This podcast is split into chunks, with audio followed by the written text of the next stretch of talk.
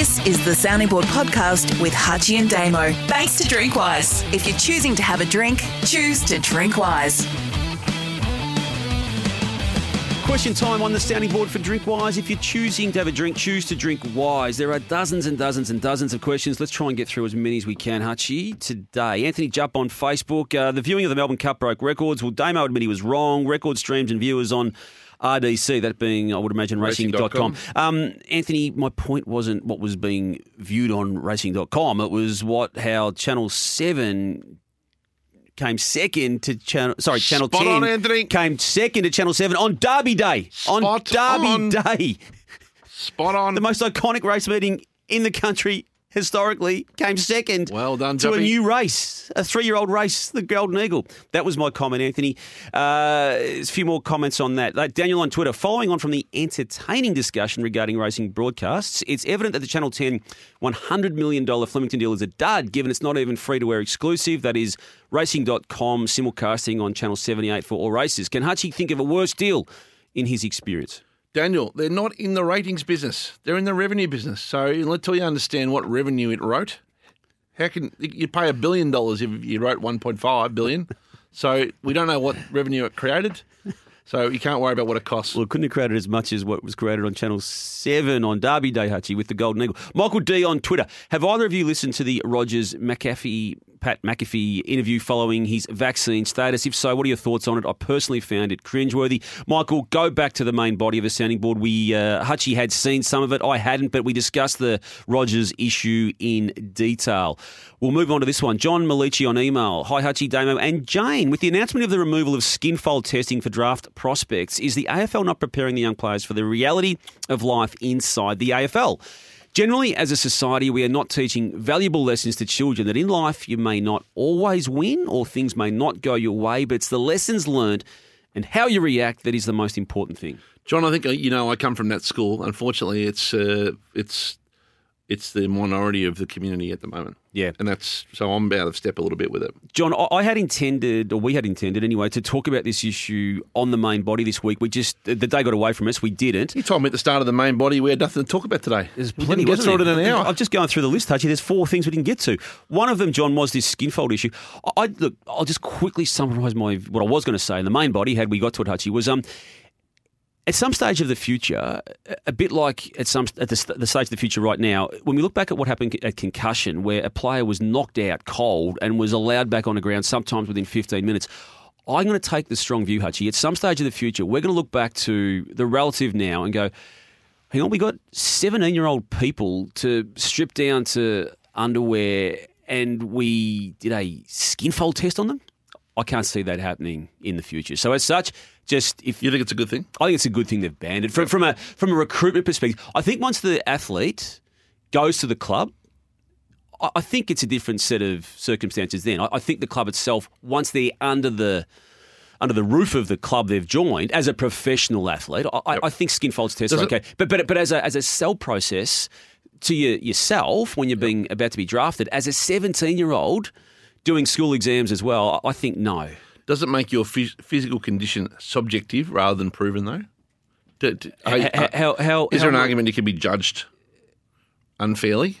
Absolutely. I mean, Yep. can you, can you kick a footy? Do you, do you get it enough? That, I think that's all you need to know as a recruit. I, the skin fold thing can happen after the event, and I, I'm, un, I'm I'm more uncomfortable with that in recent years. And when Cal Twomey broke this story back in March, I, I was surprised they were still doing it. But that's just again, we didn't get into detail on it. Uh, Rick Batch on Twitter on Morning Radio today. Fev mentioned Hutchie's old nickname was Oscar, as in Oscar the Grouch, because he was always hiding in bins. What's the best nickname either of you have ever been given? Sorry for not listening to SEN or Triple M. Well, first of all, Rich. Is that true? First of all, the first time I've ever heard that word, Oscar, was when Fev said it yesterday. So he entirely, entirely made that up. Bit of theatre from Fev. Secondly, uh, he, he didn't seem he didn't seem to mind too much to being the subject of journalism in his day. Including from time to time, Oh. including from time to time. I wish we had it- this. Including from time to time when it benefited him. So, Oh, so that's an interesting one. I didn't hear the joke, but I'm sure it was all in good fun. oh, there's a. Fev has scratched something there. Uh, Francis Curo on Twitter. On a news site, how do they decide what order to put the sections, that is, on a News Corp website? Sport is always a longer scroll down. Purely what gets the numbers? Love the show. It's a general store, Francis. So whatever sells the best is highlighted the biggest in the uh, in the aisles, in the shopping aisles. We And we would go into sites like that though, and I do on that one. But in, in question, Hutchie, I do. As I told you, I still subscribe to the newspaper itself. Uh, but the sport is always down the bottom, and that's the only reason I'm going to it as a rule. Yep. There's, there must be a reason for it. I know, I know, the, I know the big sports stories get elevated to the lead They do. slot. Yep. But the most the general run of the mill stuff's down the bottom. Yeah, There must be a reason. traffic. I know it's Big stuff goes to the front. Um, Michael on Twitter asks, "Do I need a warming strategy after After dropping, dropping?" your first swear word, yeah, Michael. It's a good point, Michael. I've, I've had to deal with a lot of letters during the week. oh, have you?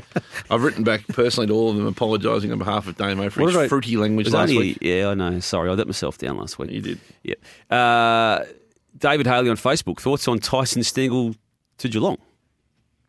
I think it's worth a throw at the stumps. Yeah, I do too. Huge upside. I like the I like the move. Juice Sasso on Twitter. You're only discussing the De Goey situation standing down on August 16, Series 6, Episode 29. De Goey. Anyway, but Yep. my question is Dave Portnoy and the Barstool sports team are having big issues at the moment. Are boys' clubs on the way out? I did see an article linking me to that. I didn't actually read it. Uh, do Sasso? I'll have to get back to you. But yes, they, they are and should be. I've read On the way out. I've read it at length. Yeah. over the last week. The Business Insider versus Barstool Sports incident. Well, not it's not an incident, accusations, I guess. Right.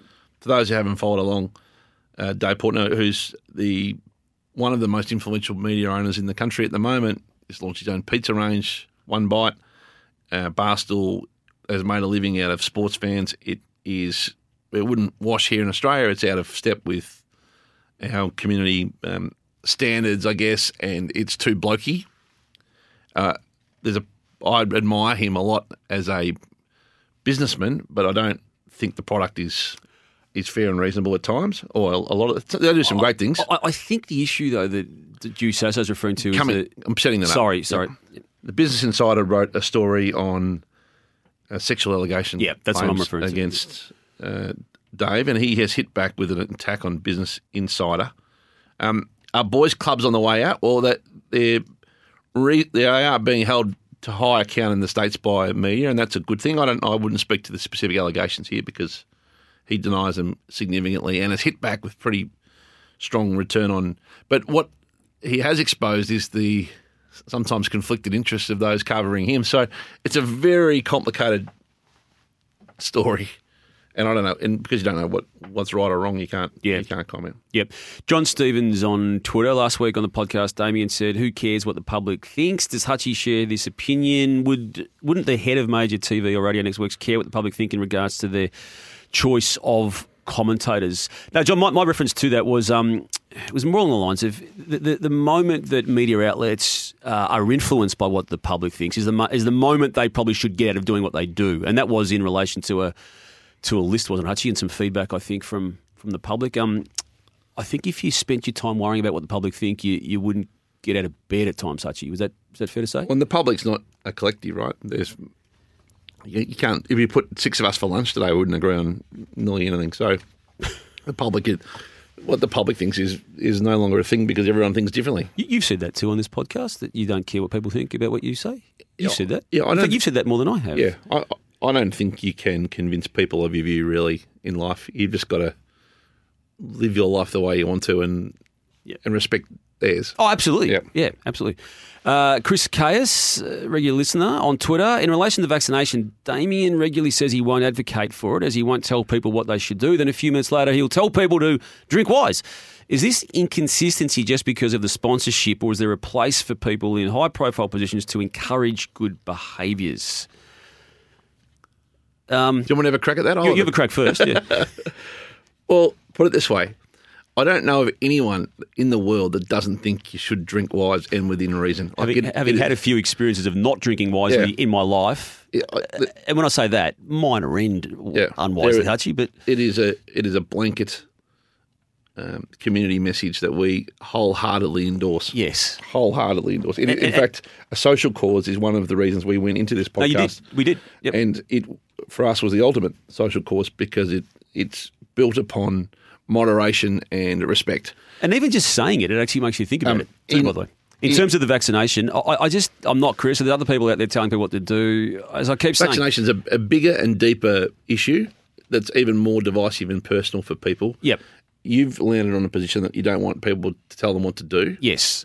I, I'm I'm, pro, I'm happy for them to do whatever they want to do, I- but but be, obviously uh, when they make their decision, they're they're mindful of there being consequences. Yep. Uh, you're saying if you don't want to be vaccinated, that's fine, but just don't hurt anybody else in Yeah. the process. Yeah. I'm saying, Chris, quite simply, get vaccinated. Yeah. I'm not sitting on the fence on this at all. No, you're not. Um, it is absolutely essential that people get vaccinated and play their role in keeping others safe. I agree with that, Hutchie. I'm just not telling them to do that. Ben I am. you totally on Facebook. This is a question for Damian. Is he is the horse, horse racing expert in there? I think the tongue is firmly in cheek there uh, on that one, Hutchie. What's your view on the fact that the races in Sydney deliberately run late and do not jump on time, solely so that they can hold viewers' attention longer and give less airtime to those that switch between Sydney and Melbourne? Now, this is taking conspiracy Yeah, theories. Oh, look, from a Ben- turnover perspective. Ben almost stumbled on the real story there. it's not to hold their attention, Ben. It's to increase revenue in those final frantic betting moments, Hutchie. The, the conspiracy theorists, the cynics might say that, don't they? You're among them. If that's happening, Ben, and I can confirm that that did seem to happen a lot in the city racing, I would argue it's more to do with the turnover that that is unloaded on a big race in the final seconds before they even go into a barrier. With every second that goes beyond the start I don't think it's deliberately run. I think they've just had Oh, some no, I- logistical issues. That, Oh, and guess what? It's not only the Sydney races that do it either. Actually, every single one does it. But it might have happened a bit. Well done, Ben. You might have identified something for reasons that you didn't quite pick up on, but uh, well played. Uh, that might be it, Archie. There's a couple of having, a lot of people having a go at me this week, Archie. It was a bit question about my La- Last muscle one car. from Jared. Damo, do you park your American muscle car as well as your difficult topics during? I'll what asked that in the Damo language. Damo, do you park your American muscle car as well as you do difficult topics during episodes of the main body of the sounding board? Jared, the parker of topics on this show is Hutchie, not me. And if I ended up uh, parking topics, only because Hutchie ended up raising good topics in the final minute of a 45 minute show when he should have raised it from the outset. So, and I do park my car pretty well too, by the way, Jared. Um, that was question time on the sounding board for Drinkwise. Uh, if you're choosing to have a drink, choose to drink wise. Thanks for listening to the Sounding Board podcast with Hutchie and Damo for Drinkwise. Make sure you find us on Facebook and Twitter at Sounding Board EP. Hit the sign up button on Facebook to receive our weekly email and subscribe to, rate, and review the show wherever you listen to podcasts.